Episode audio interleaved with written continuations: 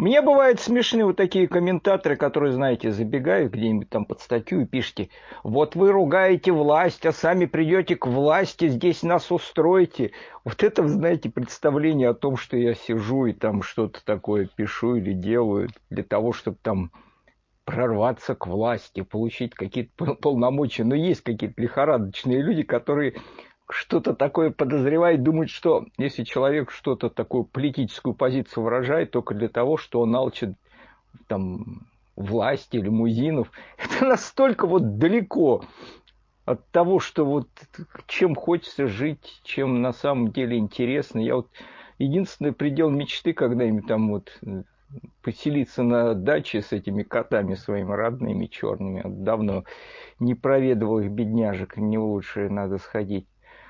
И вот э, этим жить. Мне вот кажется, что люди, которые больны страстью к власти, они не вполне здоровые.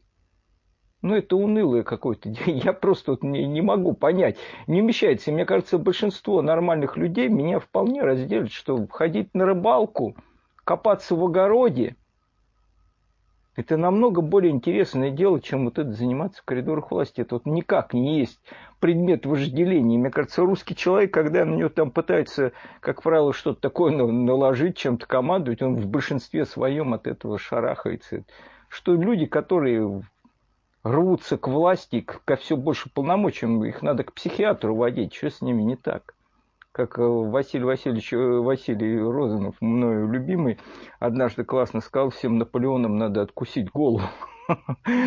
Он, у Василия Васильевича Розанова есть кусочек, я его э, одно время сильно и много почитывал такой. Народы, хотите ли я вам скажу громовую истину, какой вам не говорил ни один из пророков? Ну, ну, это что частная жизнь выше всего.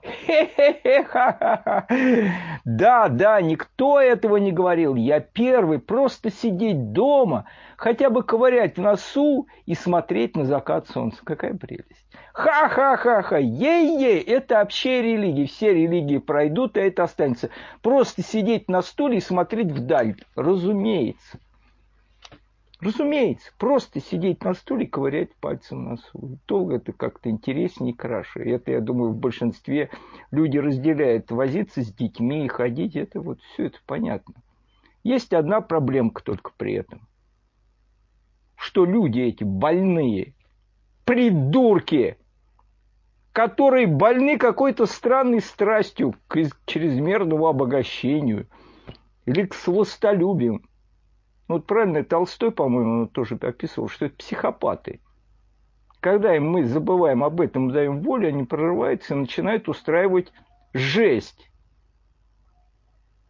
Я в этом плане, вот знаете, особенно тут есть еще один такой шаблон, что если я там левый человек, человек левых убеждений, там коммунистом себя считаю, то первая мечта моя, это вот когда по приходу власти как можно быстрее организовать гулаги, вот построить вот какую-то диктатуру, я только об этом мечтаю. Я вот, я вот, чем больше я вот живой купаюсь в этой перестройке, я, тем менее я вот наклонен к такому. Были в нашей истории спасительные диктатуры. Ну, были, но это и понятно, как это вызывается ситуации, когда вот просто надо сконцентрировать все силы, быть не до жира, не до обсуждения, надо мобилизоваться и рвануть куда-то. Но это как, как это ситуативная диктатура, это понятное дело. А диктатура как институт, какая-то форма, вот это, как институт, который действующий, ясно к чему приводит и что там в конце скапливается. Диктатуру могут построить там пламенные люди с хорошей мечтой, с хорошими желаниями. А потом там заведутся крысы. Не в этом ли была судьба трагической СССР? Там было на первоначальном этапе достигнуто многое, а потом крысы его сожрали. Наш Советский Союз. Только потому, что там была построена такая вертикаль власти, это партийный, которая была непроницаема для народа, который там народ, ну как бы все больше и больше отстранялся, а там крысы завелись которые сначала уничтожили сверхдержаву, а потом нас потащили ясно куда, да? Был этот как бы, период, который казался неопределенностью, неизвестно, куда мы вырвали, сейчас появилась определенность. когда конкретные ГОСТы принимают о нашем массовом захоронении. Как бы вопросов уже после не осталось, как именно они заботятся о нашей безопасности и что они собираются в целях нашей безопасности сделать. Да? Там массовое захоронение, которое надо еще катком хорошенько утрамбовать, чтобы поплотнее там все легло. И вот так, тогда все закончится в лучшем.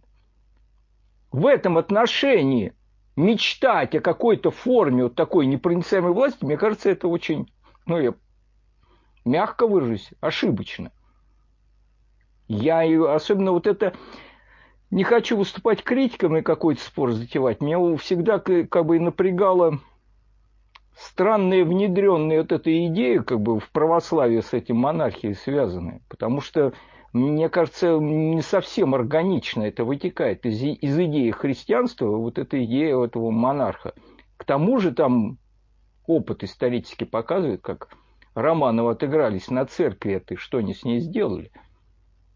И мне кажется, сам соборный дух православия, он совсем подразумевает другое.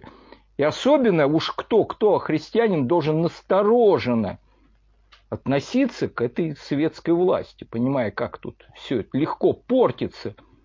Не слишком можно доверять. Мы когда вот это отпускаем по понятным причинам, я объяснил, что мы нормальные люди вообще-то имеем кучу других интересов, более, вот жизнь, она наполнена другим, чтобы там сидеть в этих коридорах этих, где эти вот психопаты там скапливаются в конечном итоге – где они начинают там ползти друг другу по, по головам, чтобы к чему там, он дорывается до верха и начинает свою психопатологию реализовывать в массовом порядке. А мы потом начинаем страдать от этой псих, психопатологии.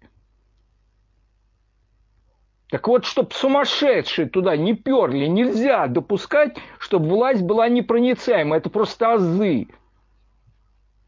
Значит, нужна как какой-то контроль общества. Вот никуда его не обойдешься. Вот это все, что песня у нас тут спелась, только из-за того, что мы утратили контроль на какую-то обратную связь с этой властью. Она потом этим воспользовалась, отстроила вокруг себя еще более такие высокие стены, эти, куда вообще не прорваться. Нам, значит, запретили даже как бы был как бы смешная ситуация. Человек решил проверить, выйти на одиночный пикет с пустым листом, на котором ничего не написано. Видели такой ролик? На Ютубе. Ну, вышел с пустым листом, к нему подошли, через пять минут забрала полиция.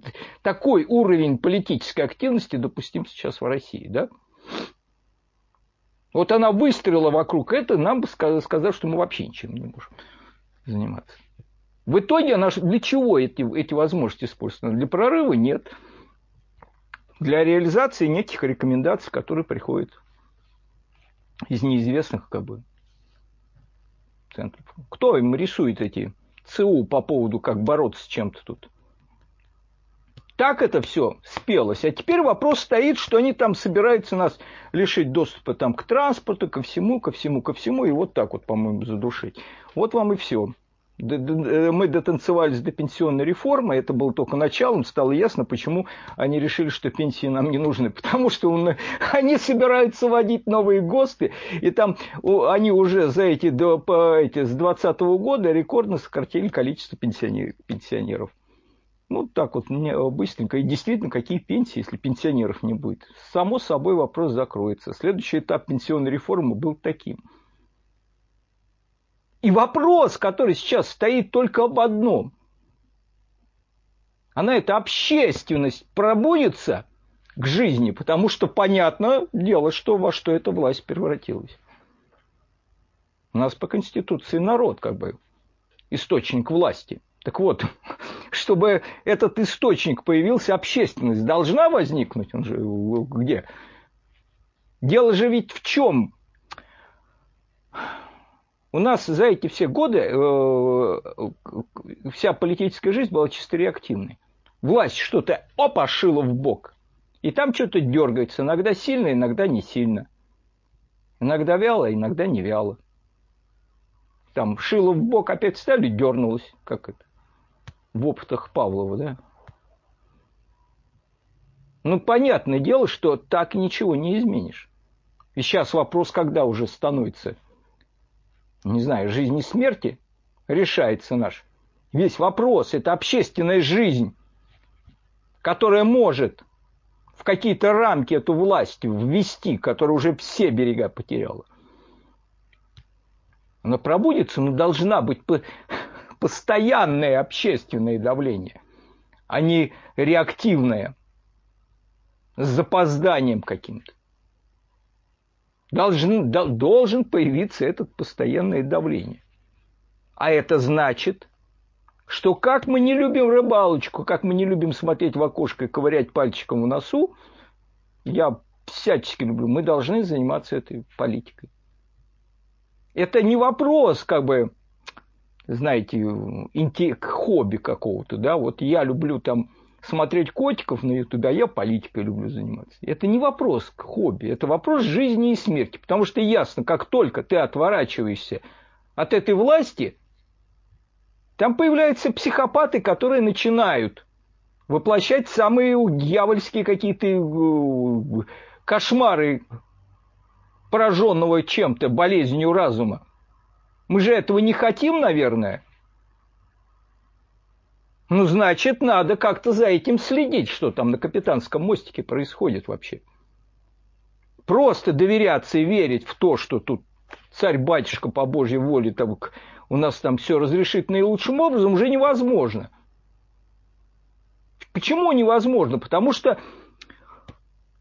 во времена царя-батюшки как, были, конечно, там разными монар, монар, становились люди. Но там как бы вся проблема, как бы вопрос был в том, что инерция была большая, другие скорости были.